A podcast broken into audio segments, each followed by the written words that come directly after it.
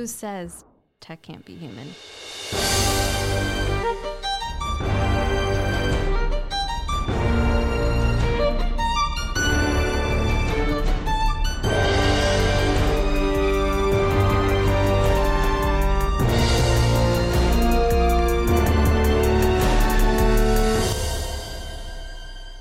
Welcome to the Hacker Valley Studio podcast.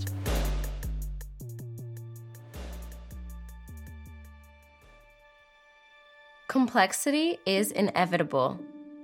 Instead of avoiding challenges or being scared of failure, you have to focus on what you can control.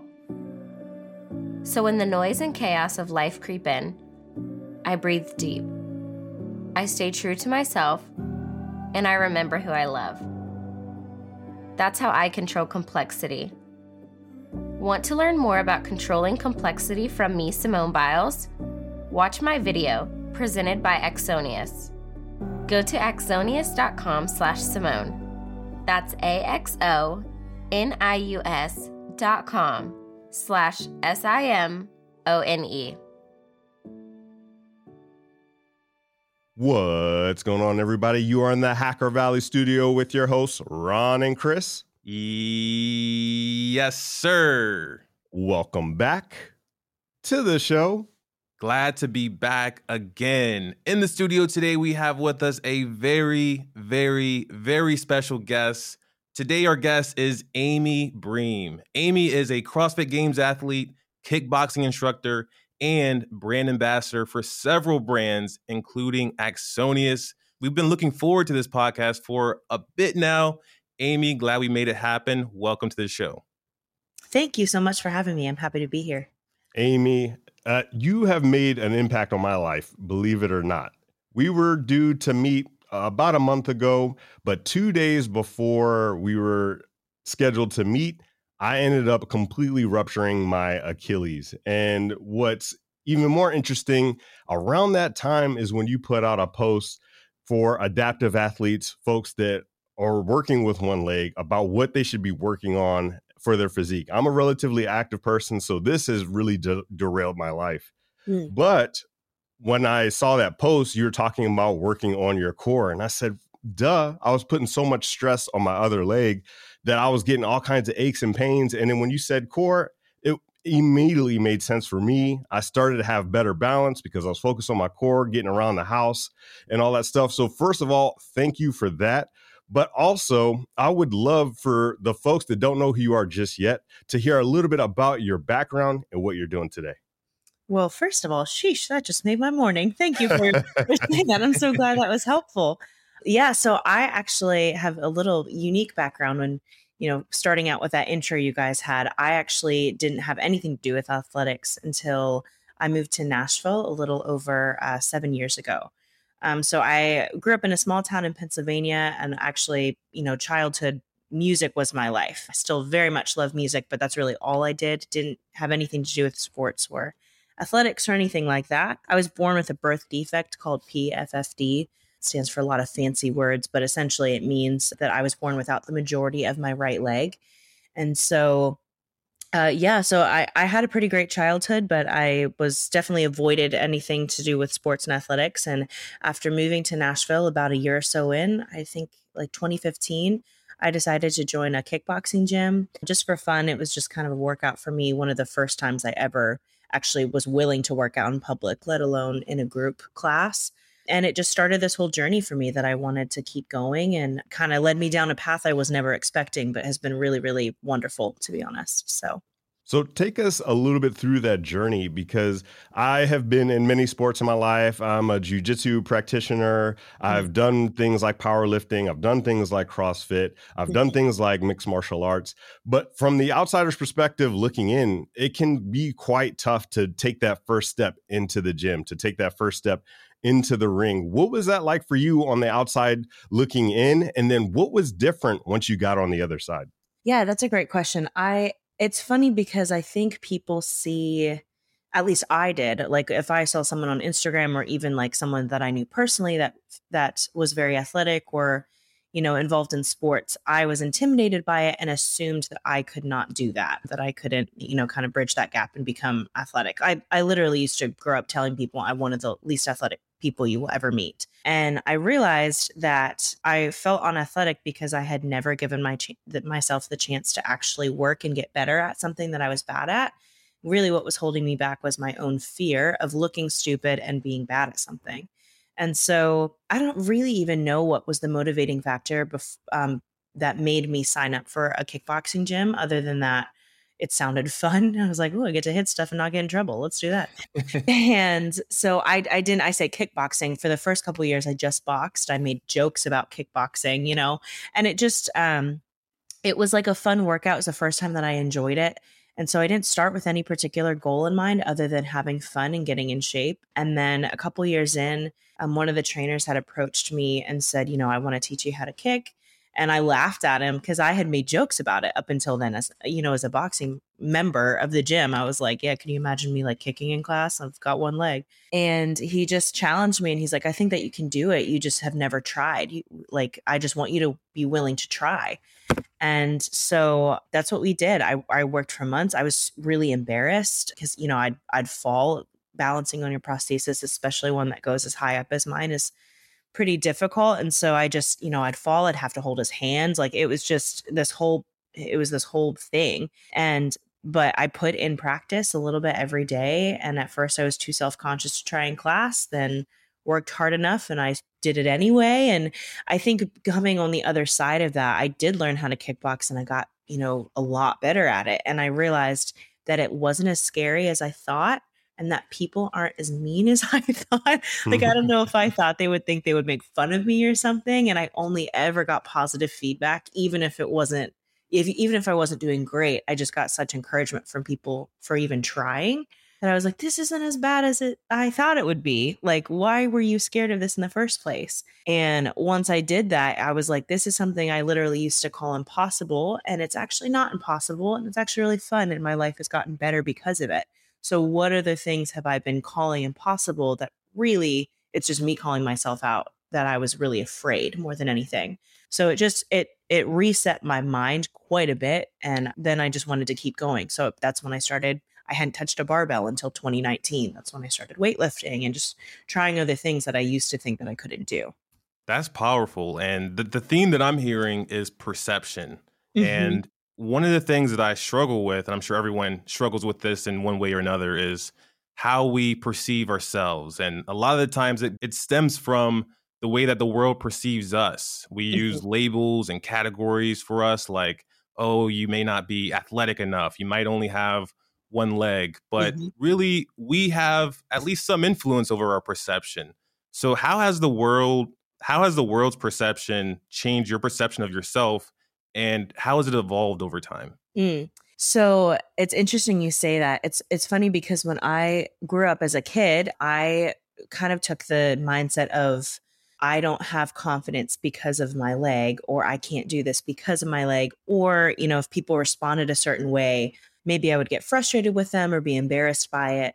And I'm really grateful. I'm the youngest of four kids. And so my older siblings would be really great at like kind of pushing back on that mindset of being like, don't be offended by people staring or asking questions. They're just curious. They're not trying to be mean. And then I really like I uh, I have two older sisters, and at the time, only one of them had just gotten married, and my brother-in-law.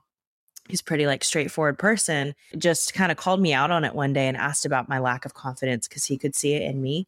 And, you know, I started to give the self pity kind of feeling of, you know, almost victim mentality. And he just, you know, pressed back and he said, no, he's like, people respond to your perception of yourself. So if you feel like people are tiptoeing around you, or, you know, for me, like as, especially as a teen, like putting myself out there with dating or relationships or anything like that was difficult for me. So he said specifically, if you feel like guys don't respond well to you, it's because of, of the way that you are, they sense your lack of confidence. If you are confident, your question, like your topic of your leg doesn't even have to be a, a, a thing. It just you be you and the rest will work out. And it was the first conversation that kind of clicked in my mind. Obviously, my family had always told me that growing up, but it was the first conversation for some reason that just clicked of like, is this actually me? Is this something that I can have control over and change my life because of my own perception and not feel like I'm relying on what other people think of me before I start to actually live? And not that I wasn't living, but I definitely I was keeping myself in a box. And so um yeah, so I just started to make really small you know intentional steps to improve my mindset about myself and my perception about my leg and my body and all of those things and i didn't really realize that as i was doing those little things how much it was changing my perception of myself until even a year or a couple years into it and then i kind of looked back and i was like wow i'm i'm almost like a different person. I'm still me but i carry myself differently. And it really is like i saw firsthand that people respond to how i i carried myself first. And i think that was just such a powerful re- revelation for me that it took away no i still have my moments but it took away a lot of the fear and self-deprecation that i i used to struggle with one thing that stands out to me about you is your grit, your determination. A lot of folks were first exposed to you with that viral video uh, from the CrossFit Games when you look at that, being somebody that really pushed for there to be a category for adaptive athletes, mm-hmm. being at the games, and then having one of the most vulnerable moments that an athlete can have captured, but then also being triumphant on the other side of that. Could you walk us through that moment from what, what you were feeling inside, like some of that self talk?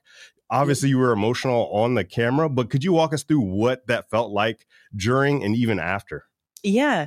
Um, it's funny. I, I make jokes with people that I know because I had a friend tell me the other week, they're like, my favorite part about that video is that you are not an outwardly very emotional person. Like I've never seen you cry. So the fact that the internet knows you because you're crying is just the best thing ever. um, but yeah, going into that event, honestly, that week was probably like the most emotionally challenging week of my life as far as being feeling pressure and having you know, being in a, in a more public platform than I'd ever been on. I'd never competed before. I had never done any kind of sport. I didn't have any idea what to expect. So I was pretty like up and down emotionally all week. And so going in, that was my final event. It was 11 minutes. And I knew that the weight that I was supposed to press above my head was a PR for me. I'd never done it before.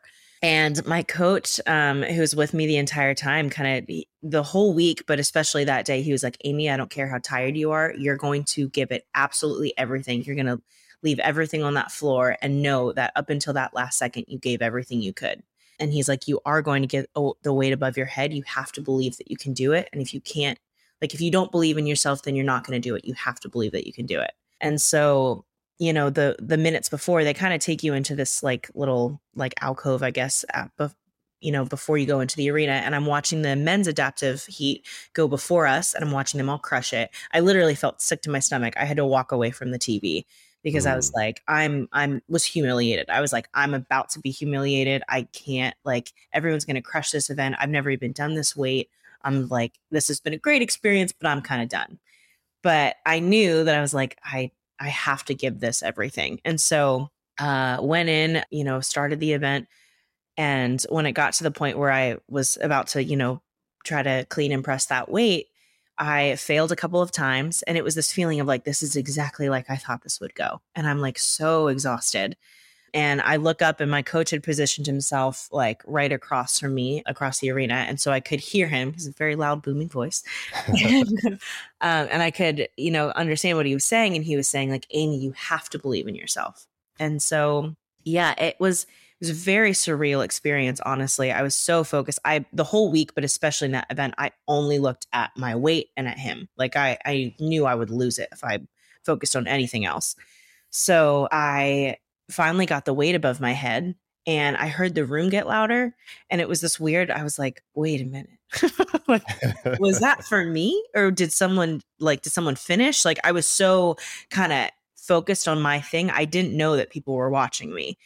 And which sounds silly to say, but yeah, so it was just this feeling. And then I, it's funny, the, the part in the video where I actually break down and start like legit crying. I had failed again and I was so tired and I heard the announcer come through and say like Amy don't give up this crowd is behind you. Mm. And it was mm. just one of those like I what is even happening right now? You know, like it was happening so fast I like couldn't even compute. I just knew that I had to keep trying. So yeah, it was just one of those um honestly as dramatic as it sounds once in a lifetime experiences. I remember the event finished, you know, everyone was so supportive, but I didn't have any clue like I didn't know that my face was on a screen. Uh like they recorded me me and my coach going back and forth in the last 30 seconds of the event. I didn't even know that. So I like leave and I'm like embarrassed because I'm like, I'm pretty sure I just cried in front of that like crowd, but I didn't know it was recorded. So then I'm like leaving the arena and people that weren't physically present were coming up to me and I was like, how is this happening? And yeah, it was it was pretty crazy. It was very, very humbling experience. It, it almost sounds like that was within you it was outside of you there was all these people involved all this you know level of energy and you know while we've recorded the podcast we've heard somewhat similar stories to that like where someone is struggling climbing a hill and then they have the support of someone behind them maybe it's just a pat on the back maybe it's them helping get carried up the hill but there's always that power of the other but also the power that comes from within and you mm-hmm. spoke a little bit about tackling the impossible. Mm-hmm. And one of our favorite books is The Art of the Impossible by Steven Kotler. He talks about there's a little I impossible and a big I impossible. The little I impossible are the things that you've never done before that might not be possible, but you want to tackle. And the big I is are the things that have never been done by anyone. And it sounds mm-hmm. like you are doing a mixture of both. You're, you know, an adaptive athlete that is, you know, redefining CrossFit, redefining kickboxing, and many other things. But the question I was curious about is what does it take for you to tackle the impossible? Mm. You know, it's, I think again, if going back to the matter of like perception, I think it's it's breaking things down because I didn't start any of this with the thought or intention of like a huge goal in mind. And I think, you know, maybe some people do that and there's absolutely nothing wrong with that, but for me, if I think big picture like that, I tend to get overwhelmed and and count myself out. So for me, it was I didn't start boxing with the thought of you're going to kickbox and then do videos about it. And I didn't start you know even crossfit like someone you know when i started uh someone had reached out on instagram told me about the open and i had no thoughts in my mind of actually competing and going to the games. I was like ah this sounds fun and why not? It gives me a goal. But it was like let's just learn one skill a day like or like one movement a day. Let's work on it and improve and just get better than yesterday.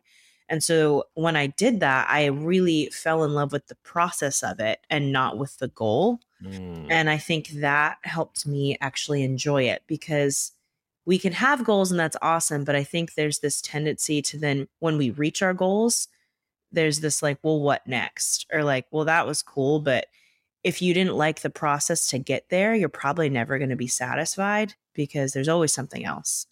And so for me, it was really just breaking it down to be like, I want to be content. I don't know what's going to happen tomorrow. I don't know what's going to happen in 10 years, but I want to be content with today and to get better and to love who I am am and who I'm becoming. And then whatever that turns into, let's great. That's great. And that's why you are absolutely the perfect guest on our show because that's what we're all about. We're all about loving the process, incremental improvements, being just 0.1% better than the person we were yesterday, not getting caught up in these overly ambitious goals. Just love the process. Like, of course, we'll set goals, we'll we'll go towards them, but that's mm-hmm. not our focus. Our focus is on us, our abilities, our experiences, and ultimately our craftspersonship, just getting better. And that's why on the even on the Axonius side, they saw that really, really, really quickly. I'd love to hear from your perspective. You've teamed up with some big, big brands on the athletic side, but mm-hmm. now you're teaming up with a cybersecurity slash technology company. Mm-hmm. What what was it that inspired you to even have that relationship with a company like Axonius? What has it been like? What has it been like dealing with all the personas, with Nate, with Ron, myself? Tell us a little bit about that journey. Yeah, it's funny you say that because you know I do get that question um for sure because obviously you know I've done I've done partnerships with companies like you know Nike or you know other other companies and that kind of just like oh makes sense athletics and then they hear cybersecurity company and they say what? Um, and I remember they they first reached out um I think they had reached out twice and I quite frankly like I read it and I was like that struck me in their message how genuine it was because sometimes you know you get people that reach out and it's like a copy paste or maybe they just like read one thing on your profile and it's just very generic and that never catches like I don't want to do partnerships with those types of opportunities just because it doesn't feel real and I always want to be super genuine. So I remember reading their message and being like, man, these people are really genuine and how they're coming across, but like cybersecurity makes no sense for me to partner with. Like, why would I do this? Um, and then they were persistent. They sent a, an, another message, and I was like, well, maybe I'll just like have a conversation with them. And then it, it was amazing because then I reached out and realized that even you know like their how they approach their company is still so relatable to how i approach my mindset in athletics um, and really in anything in life it doesn't have to be athletics i'm you know even in my background in music it's as far as you know controlling and and having a perception of the small things um, help you navigate these really big complex ideas like we hear cybersecurity and we're like that's a lot. But Axonius is all about, you know, like breaking it down and helping it become relatable and understandable on a very micro level to help control the macro. And that is something that I think anyone should be able to, um, you know, relate to. And that's just all what I'm about. And also, like, for me, on a very basic level, like, I want to work with genuine humans and genuine people. And um, as I got to know them and, you know, like I remember having a conversation with Nate about like why he works at Axonius and what he loves about it. And it was just so like he like lit up and was like, This is my favorite startup that I've ever worked with. And it's just like I love what I do, but I also love who I work with and for. And like that to me is very important. And I don't think it should be tossed aside or taken lightly. And so any um, experience that I've had with them um, has been just like resonating with with core values that are very important to me. Definitely. Genuine people working on the fundamentals is always going to lead to something great. Like you yes. were saying, it's always about breaking down those big topics into things that are a little bit more micro, the things that you can control. Because even for me, like you were saying with vision, like creating a, a big vision and a big goal, it's it could be overwhelming, but having just those small steps and, and making that progress forward and it it also makes me want to share a bit more about that relationship and hear more about it like what are the steps and the process that goes into a partnership like uh, your partnership with Axonius? What what does it mean to be a brand ambassador, and what kind of activities do you do as an ambassador for a brand?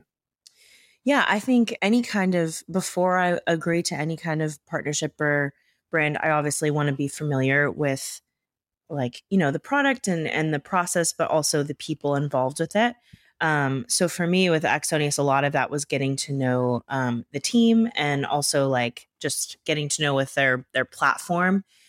And uh, for me, whether it's Axonius or any other brand, it's just knowing that I would be comfortable like having like I I'm I'm not going to talk about something that I would never personally trust or use myself. And so um, you know, obviously, if I'm going to put my name behind anything, that I want it to be real. I've said this uh, sounds a little bit, I don't mean this in an egotistical way, but I've said no to opportunities that sound great, but I'm like, I wouldn't actually do that or I wouldn't use that. And the second that I like, um for lack of a less dramatic way of saying it compromise that like mm-hmm. small even again it might seem like a small thing but those small things matter they lead up to this big picture of you know what you represent and who you are. And so, um, any brand ambassador, like any partnership that I have, whether it's just aligning myself with them, associating myself, posting about products or what it is or how it works. You know, I've had partnerships, including with Axonius, that include a little bit of all of that. I just want to make sure that, like, I actually am genuine to to using it and knowing what I'm talking about. So. You know, when you look at life, life can be looked at in so many different ways. One of the ways that I personally look at life is almost like an endless door of possibilities. Some doors are harder to open than others. Some doors are even like puzzles where you have to sit, study, and immerse yourself in this different world. But once you enter it, it's almost like endless possible being a, a kid back in the sandbox, creating, learning about that world, doing what you can, and doing a lot of self discovery from your perspective, now that you've done so many things in your life, and I'm sure there's going to be many more things for you to do, how do you look at life? How do you look at these different opportunities? Are they challenges or obstacles, or do you honestly see them as just opportunities to find out more about yourself? I think all of the above. I think opportunities are also obstacles and also challenges. When when I really started to enjoy again like the process, um, it's funny because you know I graduated college music degree. I had a very specific idea of, or at least a general idea of what my life would look like, a general timeline, what I would be doing, who I was. And suddenly you leave college no one tells you how hard life is once you graduate by the way. For me like i i also like i graduated and then i moved 10 hours away from home and from you know my family and i'd been with them for 22 years and suddenly it didn't matter what i was doing there would be no one to give me a disapproving glare or a pat on the back either way and so it was just this like this is a free for all why am I doing what I'm doing and why do I care about it kind of thing. It it sent me to like kind of reeling for a little bit of like what am I what am I doing in life? And so I had honestly the first couple years in Nashville, I had a lot of doors shut on me and I had this beautiful 5-year plan that just completely crumbled.